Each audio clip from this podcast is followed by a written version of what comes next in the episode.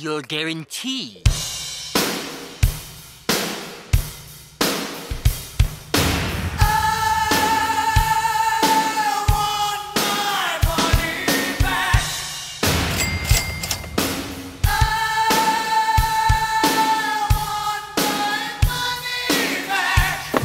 No guarantee on the box.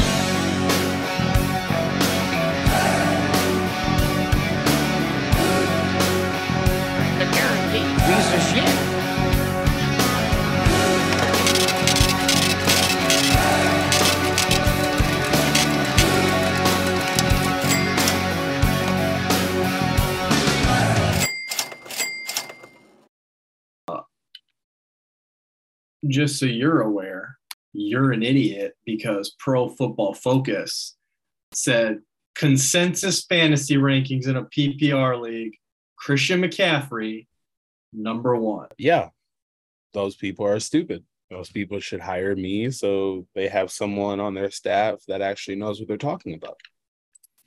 I don't know, man. I'm thinking I'm thinking I might have to keep it. Christian I don't know. McCaffrey should be a second round, early third round pick because he is a project. Do you want to list in order two through ten? Or do you want me to just list them for you and you can give me too high, too low? Uh, let's do that. Uh, number two, Jonathan Taylor. Uh, number two to too low. He should be the number one running back in the league. It's crazy that they uh, have him at number two. in a PPR, PPR consensus fantasy ranking. So this is every player. Uh, Cooper Kupp at number three. Cooper Kupp at number three sounds about good. I think uh, he should be the number one, number three guy off the board for sure. Uh, and number four, you have Jetta's Justin Jefferson. Yeah, Jetta should be number two off the board, off of every single board. Justin Jefferson is in a passing offense, new coach, new swag. Jets is going to compete for the Triple Crown this year. Damn. This is an interesting one. Number five, Austin Ekeler. Hmm. That see, that's another interesting project pick. But Austin Ekeler is, is a very solid running back. They're going to get him the ball in the red zone. Big power back, or not even a big power back. He's like a medium sized power back, pretty much a bowling ball that could get himself three, four yards every rip. That sounds about right. Uh, number six, you have Ja'Marr Chase. Yeah, Ja'Marr Chase. Um, this is where you know what? No, yeah, Ja'Marr Chase should definitely be at uh up that level. Obviously, he showed that he was gonna have or he had an amazing rookie season, and Joe Burrow is definitely gonna get it, keep getting him the ball. So, absolutely, That one was a little bit of an interesting one just because he's seen as such a deep threat that in a PPR league, I don't know that necessarily he should be higher than in a, a standard scoring league. Number seven, by the way, the only team, according to Pro Football Focus, again, Pro Football Focus, not Money Back Guarantee Focus, uh, with two players on the list. Number seven, Dalvin Cook. yeah, Dalvin Cook should definitely be at that spot. Um, so he would be at like number six because I'm not putting Christian on the list yet. So yeah, Dalvin Cook is You would put Christian year. McCaffrey ahead of Dalvin Cook.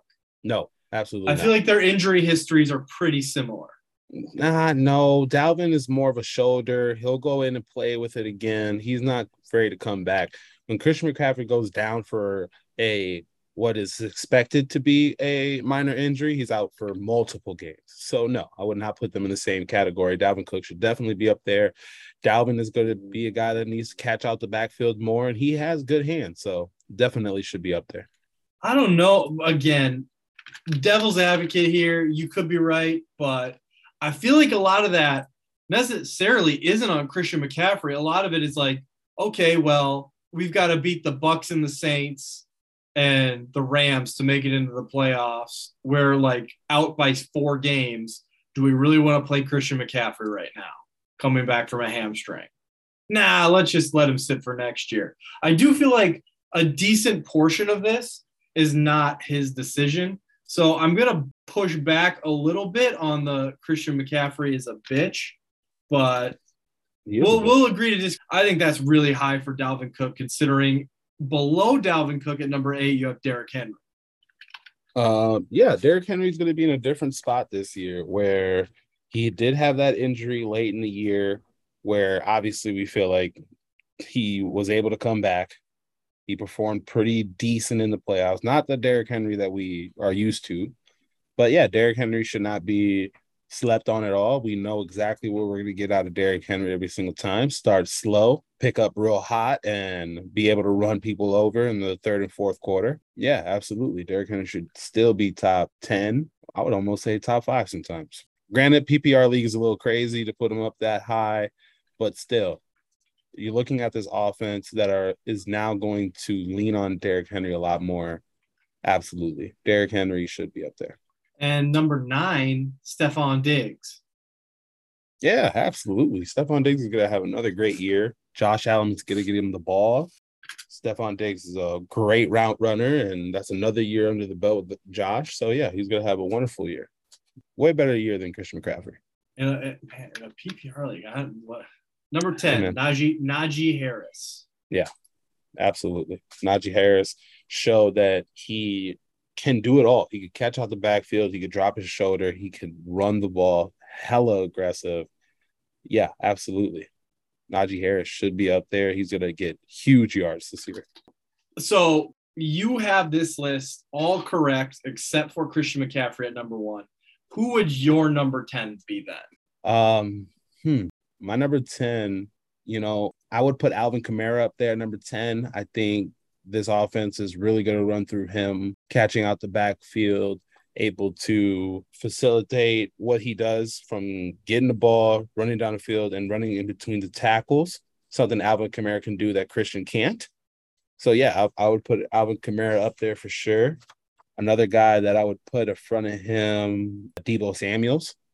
He's a gadget guy that's going to get the ball in all different ways, and Deebo's going to have a great year as well yeah, man, I there's there's a few other receivers that I would put in front of him before, you know, Davante Adams, definitely before Christian McCaffrey. And then yeah, this is the area where you throw Christian McCaffrey in because if he finds a way to stay healthy with his new and improved offense, that now that you have Baker starting, he could be a great running back. He could be a great fantasy player, but too much in the air for me. Where are you? This high where are you mock drafting Christian McCaffrey? Say say um, you are drafting like whatever an entire roster. You're just going full mad and you're mock drafting. Where is Christian McCaffrey coming off the boards for you?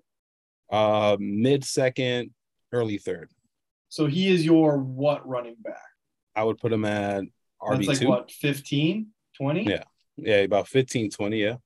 That, yeah. Tw- no, more like that. Oh, yeah, you got it right. About 12 to 15. 15 to 20 range around there. Yeah, that's interesting. That man, I, I, I don't know what I'm doing with fantasy, but I, I think this might be the last year I keep Christian McCaffrey. And if he plays really well, oh man, I might I might try to swap him for swap him for somebody, swap him for a, a Breece Hall or something. Hey, honestly, man, if you could find a way to move Christian McCaffrey this year, that would probably be your best bet week one, week two, let him perform pretty well under Baker. You're you're gonna be like, yeah, no, definitely a keeper. No, sell high, sell high, sell high. Uh, it is week three, training camp, preseason oh, yeah. week three. It's kind of the last, uh, the last, uh, last bit of unimportant football. But we got roster cuts. We've got some important moves. You just alluded to one of the major ones. Uh, and you can rank this. I don't know. Is this a surprise? I feel like it's not really a surprise. Baker Mayfield, starting quarterback for the Carolina Panthers. I mean, was there was there ever a chance it wasn't going to be Baker? Um, no, I don't think so. I think that Carolina just had to play it like this because they brought in Sam and gave him the extension, paid him his money, and they had a real quarterback. They didn't know what Baker can really do. They seen Baker hurt. They seen Baker struggle at times. And at the end of the day, Baker came in, showed that he could do way better than Sam Arnold. So Sam Darnold. And I think he's gonna be uh he's gonna that do great. Bitch Sam Arnold. Damn bitch. Uh, Can't wait till he's out of the NFL so I can stop fucking up his name. uh, Baker Mayfield has officially only played one series in preseason as the Carolina quarterback. Sam Darnold played, I believe, three, and that was enough for the for Matt Rhule to go. Baker's my guy. I mean, Sam yeah, Darnold, Sam Darnold, done or finished. That's got to be the career, right? yeah, that's about it, man. That's how you wrap it up. I would say Sam could end up in Buffalo behind Josh and try to, or go to Green Bay, or not Green Bay, uh, the New York Giants, try to find Brian Daboll. He's supposed to be a quarterback wizard. So see if he can make it happen for Sam. Other than that, though, man, it's over. If Baker can stay healthy, stay strong, play the whole season, compete. Carolina make the playoff, not make the playoffs. They'll still draft a quarterback and work their way up from there. But I think Baker's going to have a pretty good season to the point where they offer him an extension, a prove it deal. He gets it done, and Baker can survive in Carolina.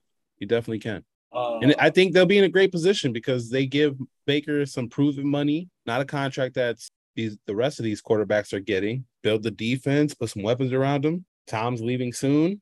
That division could be theirs. I, I don't hate it. I mean, but admittedly, I am a I'm a Baker Mayfield guy, so uh, I don't hate it. Uh, other injury news: Bucks are out a guard. Aaron Stinnie torn ACL MCL out for the season. Uh, he was competing for that starting left guard spot. Uh, not an ideal situation for the Buccaneers. Angel, does this temper some of your expectations for the Tampa Bay Buccaneers this year? Slash, only do you think JC Tretter is on a plane right now to Tampa? He should be. He should be. Honestly, the Tampa Bay Buccaneers only have to deal with this problem the offensive line. It's a big problem to have. You know, you need a really good offensive line to compete against these defensive line that are truly stacked. But you have a great defense that has good depth. Um, you have a good receiving group. You have a okay running back group. You're not gonna have to look for any other pieces but offensive linemen. And honestly, if you're a free agent and they say, "Hey, you want to come play for the Bucks?" It's kind of a no-brainer if they have the money for it. You know. And Tom's back, so I'm sure he's now that he's back, he's making phone calls. And yeah, absolutely. With this much time left before the season start, I feel like the guaranteed money for a free agent to come in and perform it goes down. It goes down. Like you need to call the Bucks yourself and go, "Hey, man, I see you're having problems." Like if JC, if the Bucks haven't called JC, JC should be calling the Bucks. But hey, you have a problem. Let's get this deal done. Let's get a ring on my hand. Call it a great season if they can make it that far. I mean, But you know, Tom, man, Tom, If anybody get the ball out of his hand really fast, and Tom has played behind horrible offensive lines. He has weapons around him, so he could get the ball to him. uh, keeping it in the uh, NFC South, Michael Thomas out with a hamstring tweak. Is Michael Thomas going to go full Arian Foster? Soft tissue, really- soft tissue injuries, man, are a killer, and th- those are the kind of injuries that I don't know, like if if you don't, they're tougher to recover from because they're soft tissue, and once it seems like for a lot of guys, I mean, could, McCaffrey's got like one more year to prove he's not one of them. Mhm. Like once you start getting soft tissue injuries, they just seem to keep coming until sorry, Arian, you're you're out of the league. You know, this could be definitely something that hey, you felt a little something. You lost them all last year. We're not going to pull them out into these preseason games or make them practice these two a days or these extensive drills. If they haven't given you a timetable yet, I think he'll be just fine for week one. If you get a timetable of he's out for three to six weeks, you know, two to four weeks, he's gonna miss game one. Yeah, now we're on that road of Chris Olave has got to be the boss down there because I mean, quite frankly, I think Chris Olave's got to be the boss down there, anyways. Uh, yeah, but but- Michael Thomas is your senior receiver that showed that he could be the man when he's healthy. I mean, he has the receiving record for a reason. He could get the ball and do wonders with the ball once he gets it. and he has sure hands. But can he stay healthy? That's the big problem. Jameis Winston is supposed to be throwing this ball. He's going to be competing for comeback player of the year. So I think you'll see a crazy ass season out of Winston, and that needs Michael Thomas to be healthy and ready to go. This offense is good, man. They just need to perform I mean, and be on the field. I mean, yeah, I mean, right so far that's been easier said than done, though. Yeah, and they're still pending on Alvin Kamara's suspension, but I don't think that will be anything they have to deal with this year. So Who knows? After Deshaun, he might he might be getting in nine, ten games. Oh man, the only thing with that was he got pushed first. So I mean, self defense, you know. Yeah, but if somebody was in Vegas watching him put a parlay in, he's he's fucking screwed. Oh man, they Calvin should be calling the NFL big time. Be like, dude, what are you doing? What are we doing? Can I get eleven games? Let me just get eleven. Uh, Kellen Mond, absolutely trash? Question mark. Mike Zimmer, uh, I've seen enough Kellen Mond. Is Mike Zimmer right about quarterbacks? yes and no, maybe. I don't. I wouldn't really. I don't know, man. Look at the looking at this roster of quarterbacks. They got Kirk Cousins, right? And he is Kirk Cousins. There's no one kind of like him. And you have Sean Mannion, or yeah, you have Sean Mannion on the roster, and he did not look good at all this preseason. He looked completely trash. Even Kellen Mond, when he was in, he had some sparks of hope. So I think that this move to get Nick Mullens in the building just brings a little more mobility at the quarterback position if Kurt is out, and someone that's a little more accurate than Kellen Mond at this point. So yeah, bringing in Nick Mullens for a 2024 seventh round pick is perfect because if Kurt goes out, I think Nick has shown that he can come in and be a band aid and get some get some wins. And with the offense like this, yeah, man, pretty easy. Yeah, I mean, I co-backup quarterbacks was always a bad idea. Sean Mannion, I mean, respect the bag always. He might be a candidate for finesse of the week. Just the the legacy version of finesse of the week because man, what a career having really never done anything other than what he was a backup to Jared Goff for one year when they went to the Super Bowl, right? Yep. That was it. that was it.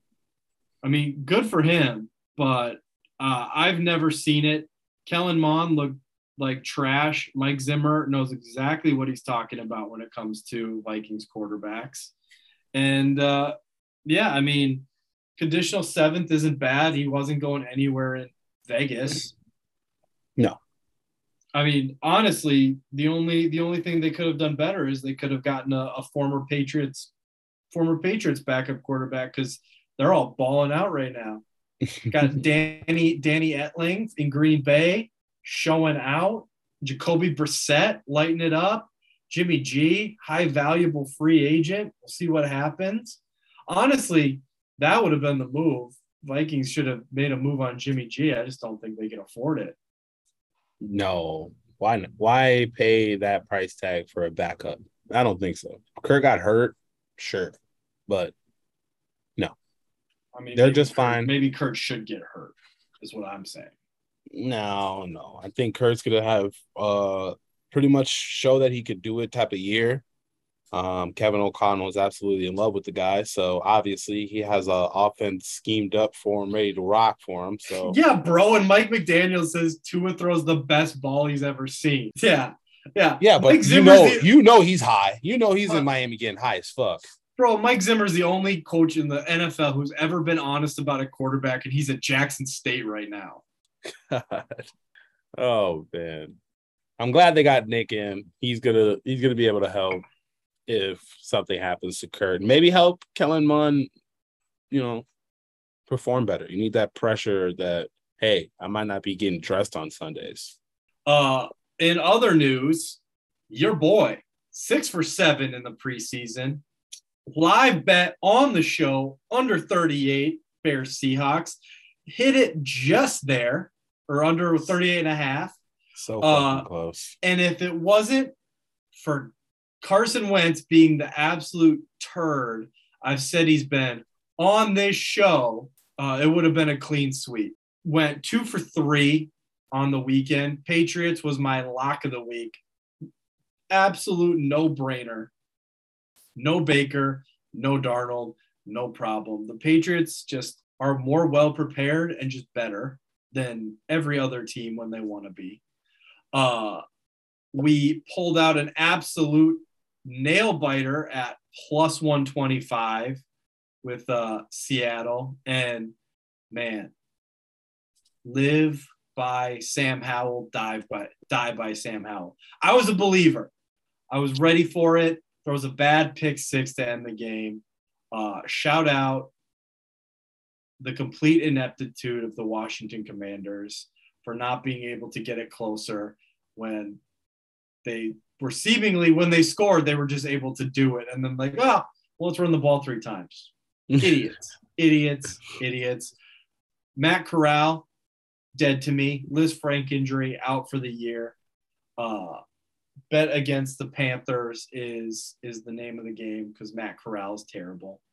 Uh, but yeah, we're up units in the preseason, Angel. Up units.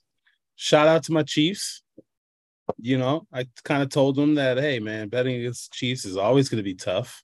You know, Patrick's going to go play, go play the first half, and he did. Threw the ball 19 times, two touchdowns to Jody Fortson, which is pretty awesome. We've seen a little Fortson last year, and now he's getting two touchdowns in preseason. He's going to be another big weapon. Shout out to the Chiefs, man. Shout out to Patrick getting it done.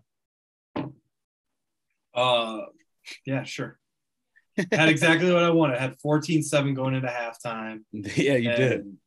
Bro, they just need to open up the playbook. Uh also, uh Kyler Murray, worst play caller ever. Yeah, that, thank God that he's a quarterback. He has to listen. He has to listen to his head coach, and I think this proved it. He's like, "Go ahead, do it. Go ahead, try it. Try to call these plays. See how easy it is for you." Oh, it's not easy. Okay, so stop yelling in your helmet saying you don't want to run that play because I know what I'm talking about.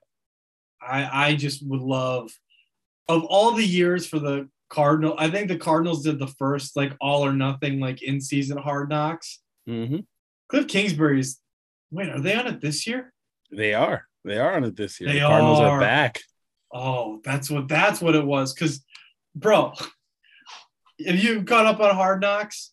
Yeah, I'm pretty much caught up. Yeah maybe my favorite part of Hard Knocks wasn't Hard Knocks. It was just Cliff Kingsbury looking like he's aged 10 years in just a room, white walls, nothing around him, not a picture, not anything, just watching film. Just yep. watching film. I need Kyler to say anything about the play calling for Cliff Kingsbury to just pull up the tape and go, boy.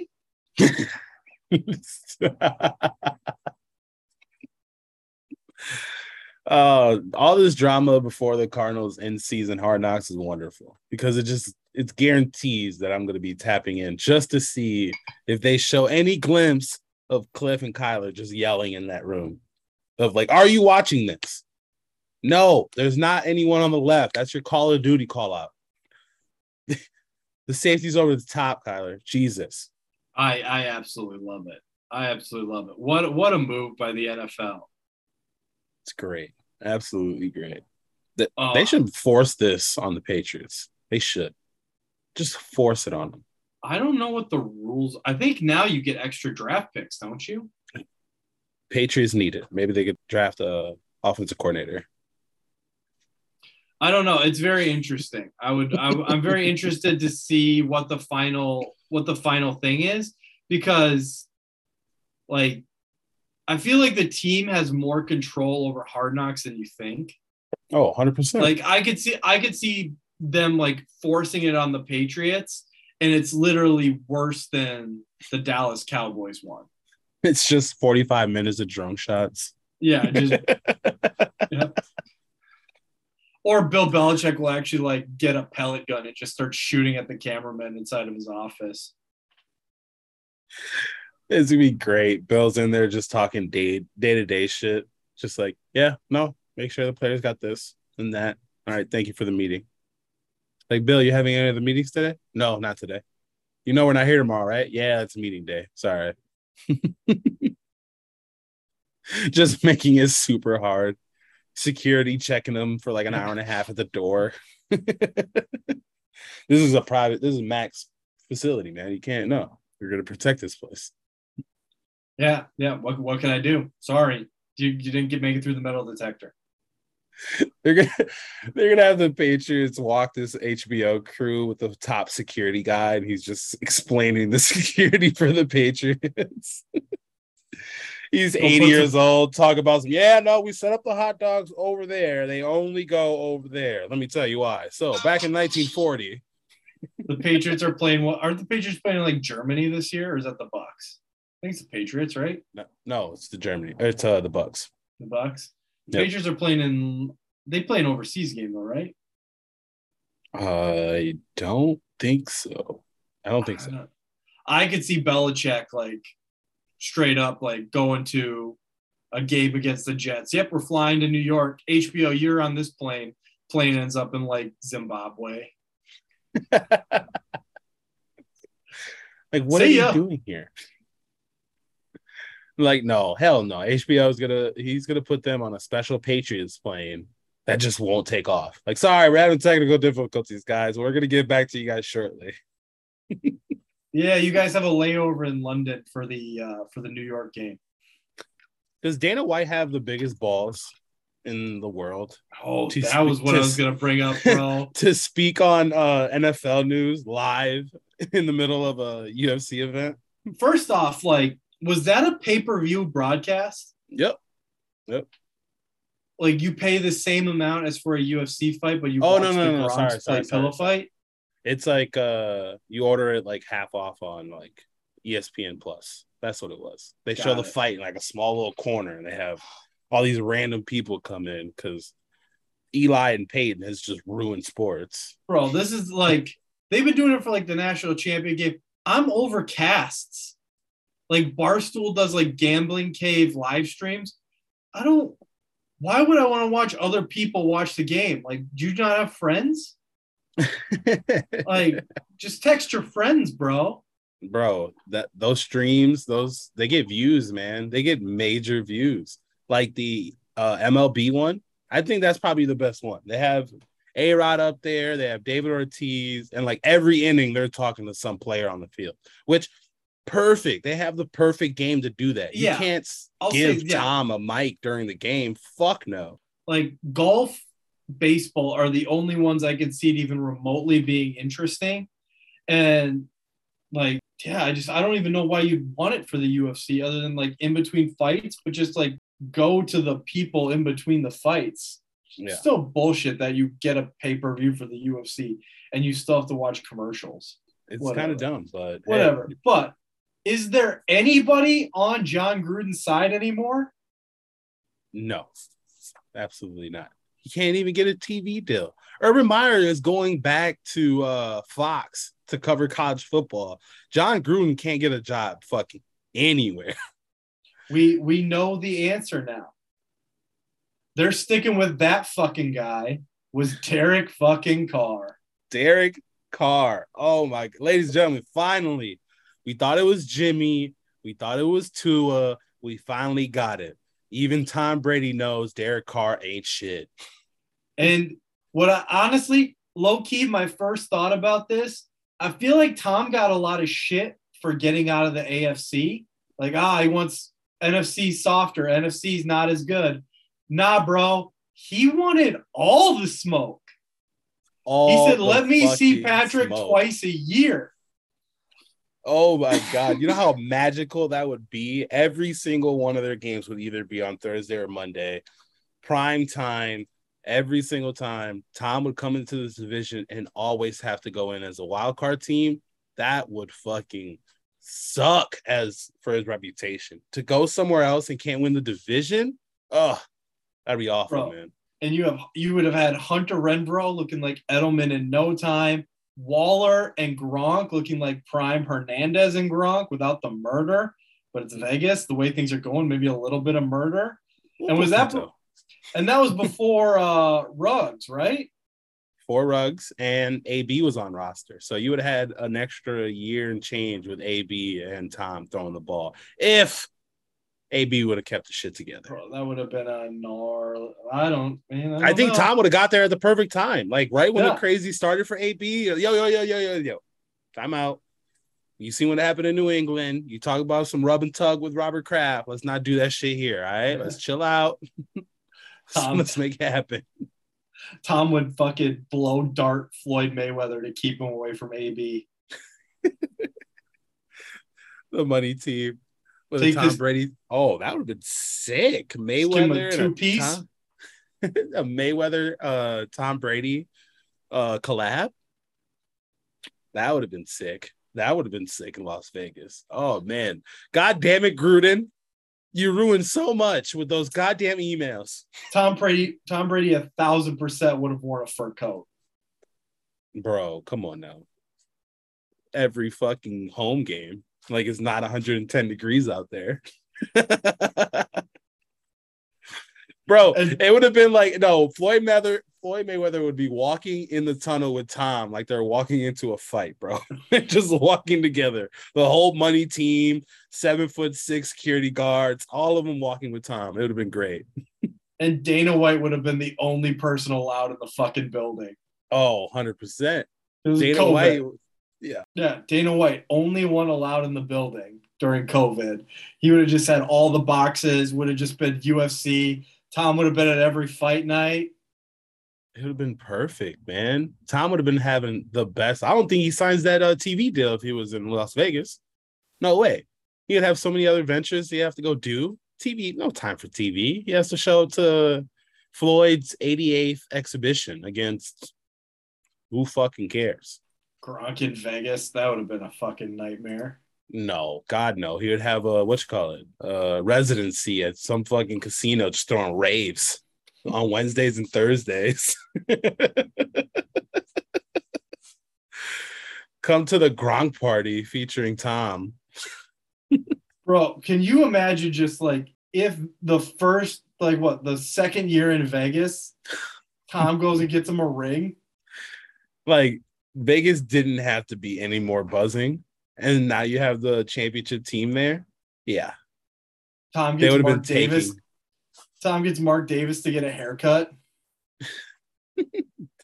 Mark Davis is rocking the Tom Brady gear, uh, Tom Brady hair with the gear on. Oh yeah, but nice. Vegas would have been losing their ass though. Oh, they'd be losing their ass if Tom was in Vegas. There'd be so many people, the machines would have to spit out money at one point. If I know enough about Vegas, like I think I do, like we're talking that would have been a super spreader epicenter. Like they would have voted and done whatever they had to to get fans at that stadium. Oh, Dana 100%. White lobbying Congress with Trump. oh, Vegas would have been the best place to be in this whole world. And they say it all the time, but that would have been a, a factual statement if Tom was in there. Yeah. Unbelievable. Unbelievable. like, and just to break that, like, I, I hope he let Jon Gruden know that it was happening. Like, hey, your mentions are about to suck for a while. The fact that he said it was a done deal, like all the way done, concrete proof, all he had to do was sign the dotted line. God, Bro, I, and I love the Bucks because I'm a Tom guy.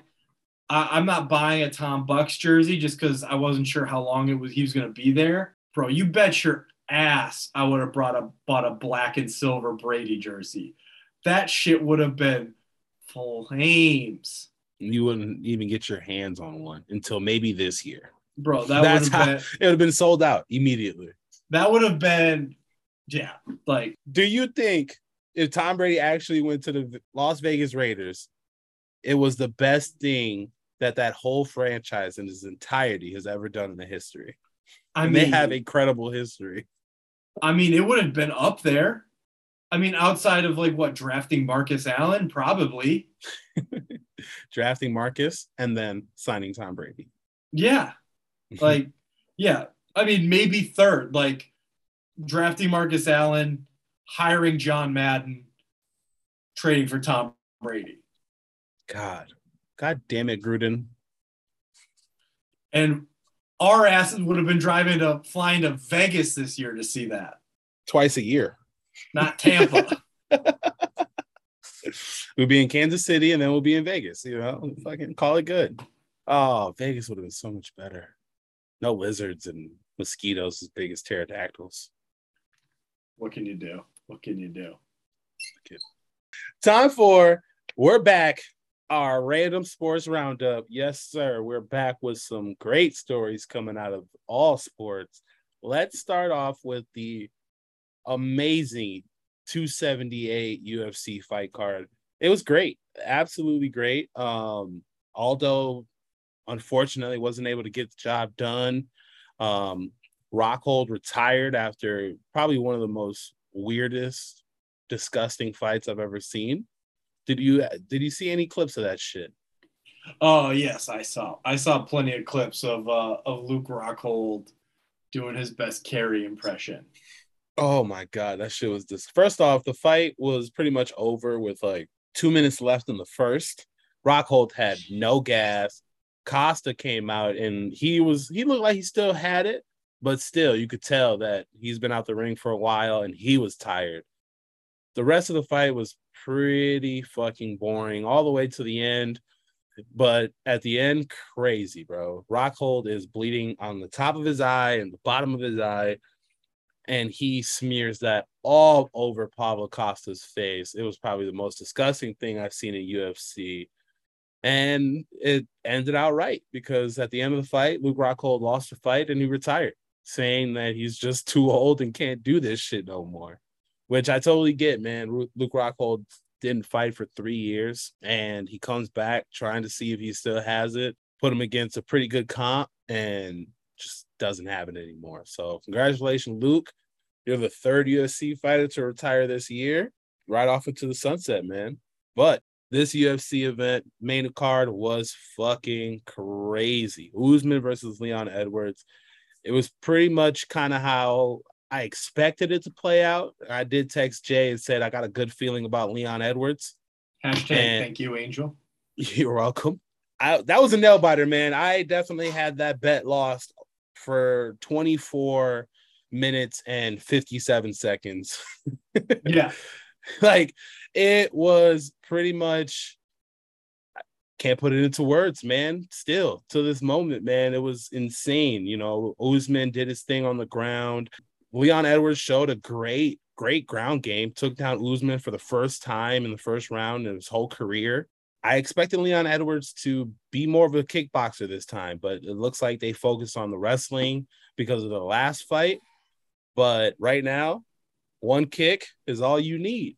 All you need. Leon Edwards fakes a right jab. Usman moves out the way into a massive head kick, completely puts Usman on his back and completely knocks him the fuck out. No punches after that. Leon Edwards, first-born Jamaican fighter to get it done. Leon Edwards is on an 11 game straight winning streak. Shout out to Leon Edwards, man. I mean, never giving up, staying in the fight, staying. I mean, his coaches are screaming at him the whole time in the corner. Usually, when you see that, these guys are just don't have it anymore. Leon Edwards show that he had that fight. Crazy knockout. The Nigerian nightmare gets put to sleep. And he didn't look very into the fight. Very it looked like a very off night for Leon Edwards before he pulled off that kick. Yeah, absolutely. Do you think I mean obviously next fight is Usman Edwards 3, right? They got to do the trilogy right off the bat or do you think you uh, make Usman fight to earn it? No, I definitely think you give Leon Edwards another, or you give Usman another shot at Leon Edwards. Let him get a chance to get his belt back. And I hope that Leon Edwards kind of like realizes, hey, I need to throw my hands and be good on the ground all at the same time.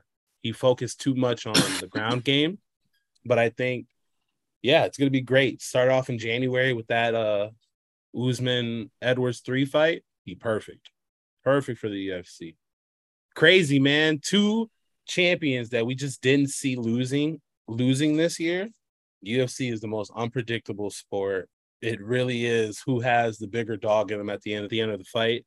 And would you put ufc as the fourth major sport in the United States. The UFC? Yeah. So is- football, basketball, baseball, UFC. I don't know, man. Uh, to casual fans, no, I don't really think so. I think they got a lot of work to do. I mean, when you have headlines like this and the fight ends up being the kick that's heard around the world, you pull in some fans, especially with a card that didn't have too much pop in it. It gave you enough to carry you to 279, where you could have a wonderful card that doesn't have too many fighters on it, but, But, but another you're a wonderful fight card. head, dude. But you're like into this shit. I'm talking like casual fans. Like if you ask somebody who's like really into hockey, they're like, "Oh, hockey's more popular than baseball." Mm, like That's true. you know, you got to look at it that way. I think like the fact that you have so many so many good you have Pro Fight League, you've got Bellator, you've got Bare Knuckle Fight Club, you've got so many good organizations that are sticking around. They're not going like XFL, AFL and like one year and done. I think that bodes well for the future of MMA as a whole, but as terms of overall popularity, as long as half of the good cards are on pay per view, I don't think you'll ever take that number four spot. I think until you can find a way to like get enough money from one of these companies to not have to charge me $60 to watch, I, I think you're not going to get casual fans, especially when inflation's at fucking 9%. Yeah. No, I can see your point there, but That's been hockey's major thing. Hockey's major thing has been we need to get on TV. That's why it was so massive that the uh the Stanley Cup finals were all on non-cable television for the first time ever. The UFC needs to do more of that. Like that, it, do you remember it was a huge deal when they were able to play that Cub Swanson Korean zombie card on like Christmas Day or Christmas Eve? Yeah. Like I think eyeballs are what you need, and you don't get eyeballs by saving your best cards for sixty dollar lockup pay per view. I think maybe in two years you'll see the UFC drop a really good card and put it on ABC and try to get their money off of views. And I think that will elevate them. But right now, the UFC is just missing maybe like two or three more big names. Like See, they're, they're trying to build their big name group, and you have Conor, you got Bones Jones that haven't fought in years or in a couple years, and you're trying to build all these other guys around, and you're kind of getting there. You just need to put a three championship belt fight on a ABC night where you're not The- competing against anything, and can't do it. I, I think I think you're going to struggle to do that for this the for the one reason that Dana White has been very staunch and very grounded in the fact that he doesn't want to pay fighters more than 20% of the UFC's revenue. The way he gets these fighters then these big names, these Bones Jones, these McGregors is you offer them a percentage of the pay-per-view. You get the buys, you get the money big name fighters do not want to be on ABC because they can't get buys. Unless you're going to bonus them out based on views, but then that's coming out of the UFC's pocket, not ABC's. You're not going to go to ABC, negotiate putting a card on their television and be like, okay, but every million views, you have to give each fighter an extra half million dollars. That's where it gets, that's where it becomes a headache. And that's where, like, that's, that's honestly, because I love the way Dana White does business. I think it's very smart for someone who wants to develop a sport as opposed to develop a company Mhm. and develop fighters. Especially, you know, it's the the give and take. You Dana White makes these people too popular, and then suddenly, like you're building up a fighter who's just going to be out of your price range. It's the Patriots method you build up a fighter, they're going to be worth more than you want to pay them, and then they go bring that value somewhere else. The difference is they're not bringing actual monetary value when they leave for the Philadelphia Eagles. They will actually bring monetary evaluation value to Pro Fight League, Bare Knuckle, Knuckle Fight Club, those sorts of things. So, I mean, it's definitely a complicated situation. Either way, great card, great call by you on the plus 270 and the ufc has some really good cards coming up so i know we're getting into football season but especially what is it 282 or was this 282? This was uh 278. So we're moving into 279. 280 is 282 is going to be that that massive card, right? That's the one Bones Jones is talking about. Yeah, that's the one that's going to be in uh, November.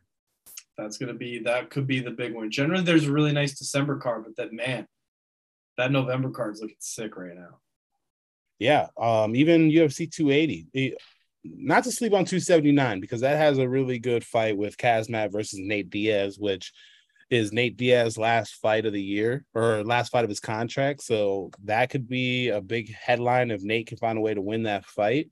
But that card right there doesn't have too many guys on there, but UFC 280 is a huge card. After that, they're going to follow up 281 with another major card.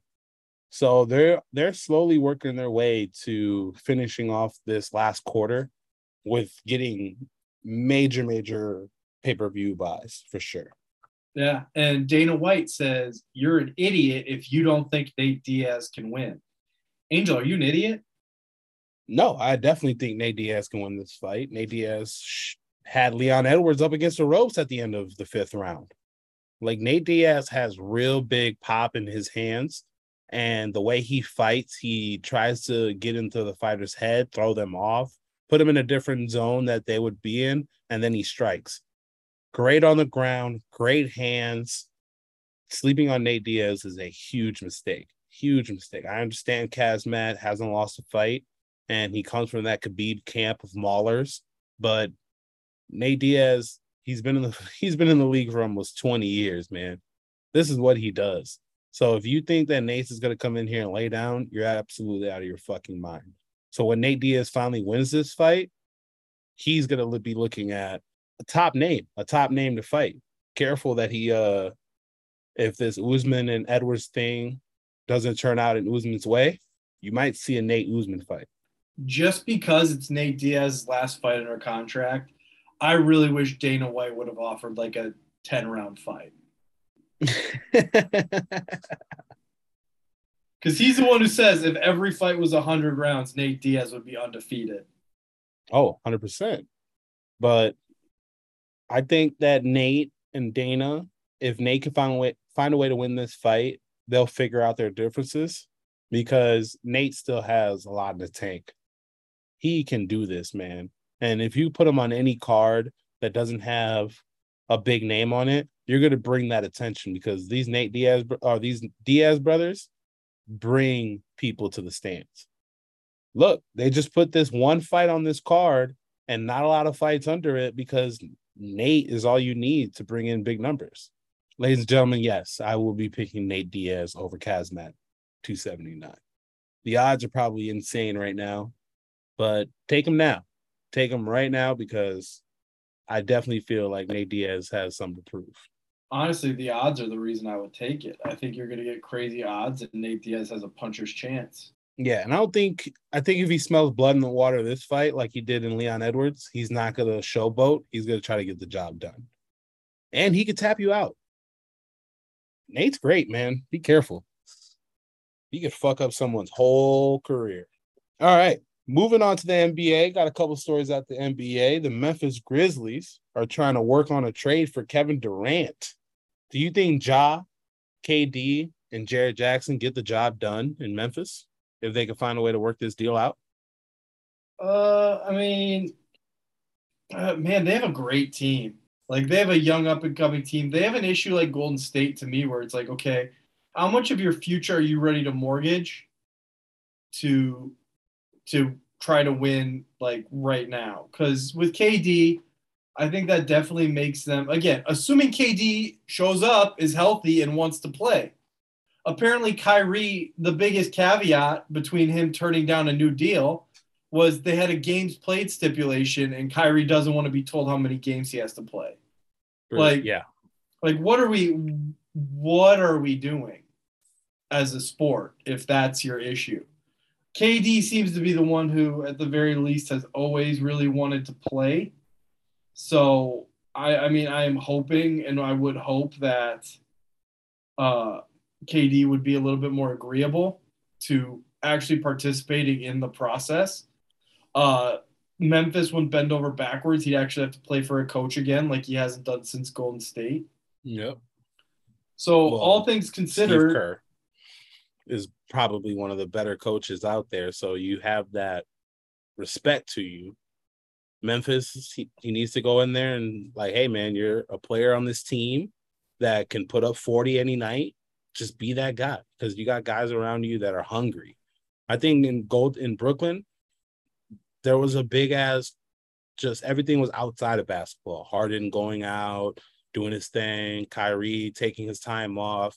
Durant didn't have guys around him that were stable to playing basketball. And if he goes to Memphis, he's definitely gonna have that.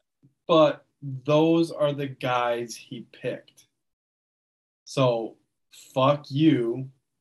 I mean, yeah, those are the guys he picked. Obviously, it doesn't work out when you pick your own guys, LeBron. So going to Memphis with guys that he is willing to join, not put together, is going to be a better move for Kevin Durant in his future. But then again, Kevin Durant does whatever the fuck he wants. So it really depends on what Kevin Durant really wants to do. I mean, my issue with that would be I think Ja Morant is the closest thing we've seen lately to a Russell Westbrook. Uh which everybody thought was going to be a really good idea. It ended up they they never won anything together. No. It, it, it frustrated Kevin Durant that he had to he wasn't responsible for pulling the trigger, which he won't be responsible with Ja Morant. You're not going to take Ja Morant's touches. In fact, if anything, you're going to be getting the OBJ treatment from his fucking Usher lookalike dad trying to get that spotlight. uh, so I, I mean, for me, the Memphis Grizzlies with their team right now, they have a chance to make the playoffs every year for the next 10 years, assuming Ja stays healthy. And arguably, maybe even if he fucking doesn't. That's how that's how good they are, and that's how good they were without him. And you I- trade for Kevin Durant, depending on what it takes. If it's still going to take uh, a potential All Star and two players who two starters, I mean that's taking out a significant portion of your depth if you're Memphis, considering you already lost a couple players to free agency. So, do you want to trade the next ten years to have a better chance the next three? I don't know. I don't know what the mean- price is for Kevin Durant right now. like you said, man, they this team can make it to the playoffs for the next 10 years, but can they win the whole thing? I don't think so. So adding a Kevin Durant and winning two in the next five is almost worth it. Because at that point, Ja, you can draft. They've been really good at drafting. You could draft guys. Once Durant moves on, Ja's more of a vet. You bring in a guy to replace him but Durant's young. He can still play for another three, four, five, six years. So why not bring him in, show him a winning pedigree in Memphis, get deep in the playoffs your first year, maybe almost win the whole thing. I mean, it's kind of all up in, all in the air right now in the NBA. So you make this move, it could be very successful. assume it takes three players to get Durant, and Ja Morant isn't one of them. What are the odds that you would put on a Golden or a Memphis Grizzlies team with Ja and KD to win the whole thing? Preseason futures odds. Plus a thousand. I think plus a thousand is fair. What are they right now? Do you think? What would you put them without him? Because I think right now they're probably like plus fourteen hundred, plus sixteen hundred. Yeah. So uh, yeah, I feel like plus fourteen hundred is good. Add Durant plus a thousand. I don't think you move into plus nine hundred or anything like that. I mean, that's that's kind of my main thing is yeah, you maybe get better, but I don't know if you get discernibly better when it comes to odds to win a championship. You know, cuz here's the thing. It's not like it's not like uh what when Jordan took 3 years off to play baseball. Like the West is still very fucking good. Phoenix didn't lose anybody. Chris Paul's getting a little bit older, but they didn't lose anybody. They did the dumbest fucking move with DeAndre Ayton to save $2 million. But they're the same team. The Timberwolves got better. They paid a lot, but they got better. Golden State is basically the same team. They lost what Gary Payton Jr. and I think that's it right now. And Otto Porter Jr. and there's one more guy. So they lost role players. But Yep. I mean, assuming that they have a proper exit strategy for Draymond Green, they're in really good shape. The Lakers maybe are going to be better. The Clippers are definitely going to be better. Like, Absolutely. I mean, it's not like you moved over to the East. Like the East, I still think it's Boston, Milwaukee, Miami, and then Philly. like Philly, and then like healthy Brooklyn, maybe in that order. Yeah. Uh, I mean, yeah, I mean the top eight in the NBA is just really strong, and if you're Memphis, I don't know if Durant at this point, for what it's going to cost to get Durant, puts you into that top top eight. I still think they'd be like team nine or ten. Kind of. I think Kevin Durant adds a lot to that Memphis team if he goes. If they can find a way to do it and not get bent over for it, they could be a championship team right away. We will see. Again, I'm very interested to see what the cost is for some of these players right now. So, because like Jimmy, Kevin Durant, Russell Westbrook, or yeah, no, not Russell, James Harden, like Kyrie, what are the actual costs if you want these players? Because I don't think any of them are truly locked down. Meanwhile, you got Oladipo playing next year for nine million.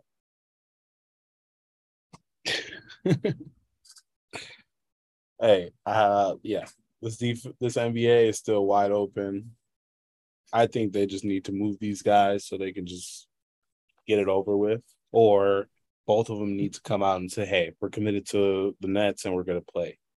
at the same time, like I I think if if you can have KD come in, pick his coach, pick his teammates, pick everything, dip after one year, and then blow the whole thing up, player empowerment is going too far, and that's bad for the NBA. Adam Silver wants to make it uh 50-50, so here it is. Yeah, I again, I just I think it's too much, too too too too much. I, I don't, yeah, I just I don't think that is a good move for the NBA to set that precedent because again, you literally blew up multiple teams to make this happen. Like no one's no one's caping up for their markets, like, and in now you're gonna get nothing out of it. You had people, everybody calling the race card on Steve Nash. His coaching career might be over before it started, unless he can pull something together right now. Yeah, I uh, I don't know, man. I don't know. I, I don't think it's I think it's a little bit too much. I think at Yeah. some point you need to be able to be like, no, you literally got every single thing you wanted. You've got to stick with it for at least half your fucking contract. Yeah, no, the NBA doesn't work like that. Player first, not even the fans. All right, it's time for picks of the week. It's time for the moment you've been waiting for. The money back guaranteed picks of the week.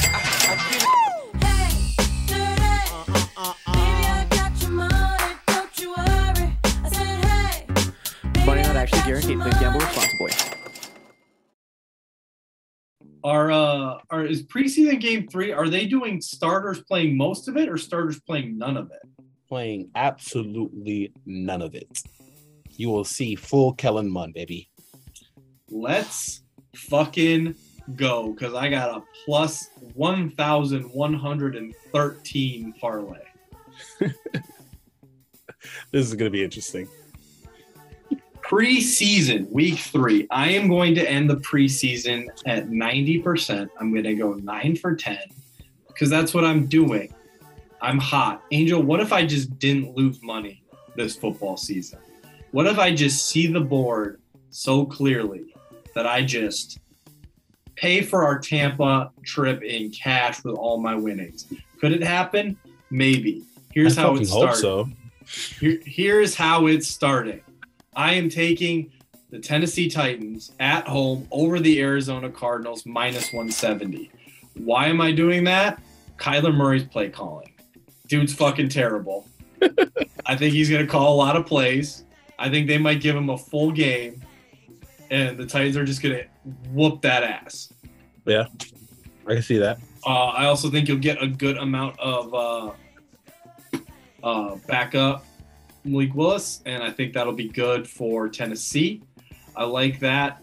I am taking the Dallas Cowboys at home over the Seattle Seahawks. Did you see their kick returner, bro? Absolutely. Elec- electric. I think crazy. they're gonna. I think he might put on a show again. I would love to see some end around, see some different screens. Let's see. I hope they play him. I hope they don't make him wait. Uh, save him for the regular season because I would imagine he's made the fucking team. Uh, yeah. But we're talking depth. Seattle Seahawks at quarterback do not have it. I am I am going all in Dallas Cowboys plus 135 Dallas Cowboys. Oh shit. And then 22 is a charm. I'm addicted to betting on Sam Howell. Oh my god. Here I am again. taking the Washington Commanders plus 225 to beat the Baltimore Ravens and end the streak. Whoa, wait a minute. Let's go. That is way, way major news right there, bro. Wait a minute. You think it's over? Parlay those together and it is plus 1100 and uh 30 what what I said plus 1134 something like that. Yeah, you put a dollar on it, you win 13 bucks or 1134. There you go. I'm putting more than that. I'm putting 10 units on that. Oof. I'm hooked. I'm addicted. That- and I got I got some UFC money burning a hole in my pocket. All right, sorry. Before I get to my picks, I got to Taylor Fade Jay real quick. Taylor Fade, you're throwing money on Sam Howell, Howell if he starts a regular season game. We'll see what happens. He if he beats the streak, bro. If he beats the streak, you kidding me? He's gonna put his house on it. I mean, plus two twenty five. Or yeah, yeah, plus two twenty five. Yeah, they're the Ravens are even worse odds the other direction. They're minus two seventy five. Would you, if he wins this for you, would you consider him your third favorite quarterback in the NFL? I mean, Angel, he is officially on my watch list. And every time we talk about how bad the commanders are, I will put the blame 100%. Like, Antonio Gibson could fumble 18 times in one game and lose 17 of them. And I would still blame the loss on Sam, on Carson Wentz. Because Sam Howell would hand it off better. Oh, yep, that would be it. All right, for my picks of the week, I have uh, a little bit of baseball, and yeah, I'm gonna have to tell uh, Jay on these preseason picks because if he's hot, I gotta find a way to get hot before week one. So on Wednesday, I am going baseball. I'm gonna take the Twins over Houston. I think the Twins are going to find a way to beat up on this Houston team while they're in Houston. Um, I mentioned that the Mets and Yankees are going at it, so I'm going to take the Mets minus one and a half over the Yankees. That's plus 105. I think the Mets with the pitching, they're going to do their thing. On Thursday, I have Chiefs and Packers over 36. Yes, they're going to score some points with their backup guys. I'm going to take the Minnesota Twins over Houston again. Like I said, I think the Twins are going to be pretty hot going into this Houston series. I'm going to take the Houston Texans over the 49ers on Thursday. And on Friday, I'm going to take the over in the Bills Panthers game. That is 42. And the Patriots Raiders over 37. If I see a, a over under in the 30s, I just have to take it these teams can't be that bad. They could put up points, damn it. Said that before, and I believe I was the only one who won money that night. I was if oh, fucking preseason football is so stupid. The over clears just fine if they just don't go for it and just let their kicking team get some practice reps in. I would be just fine.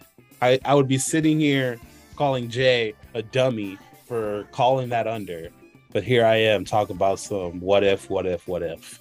There's a reason absolutely no sharps ever gamble on the preseason, and I'm about balls deep in it.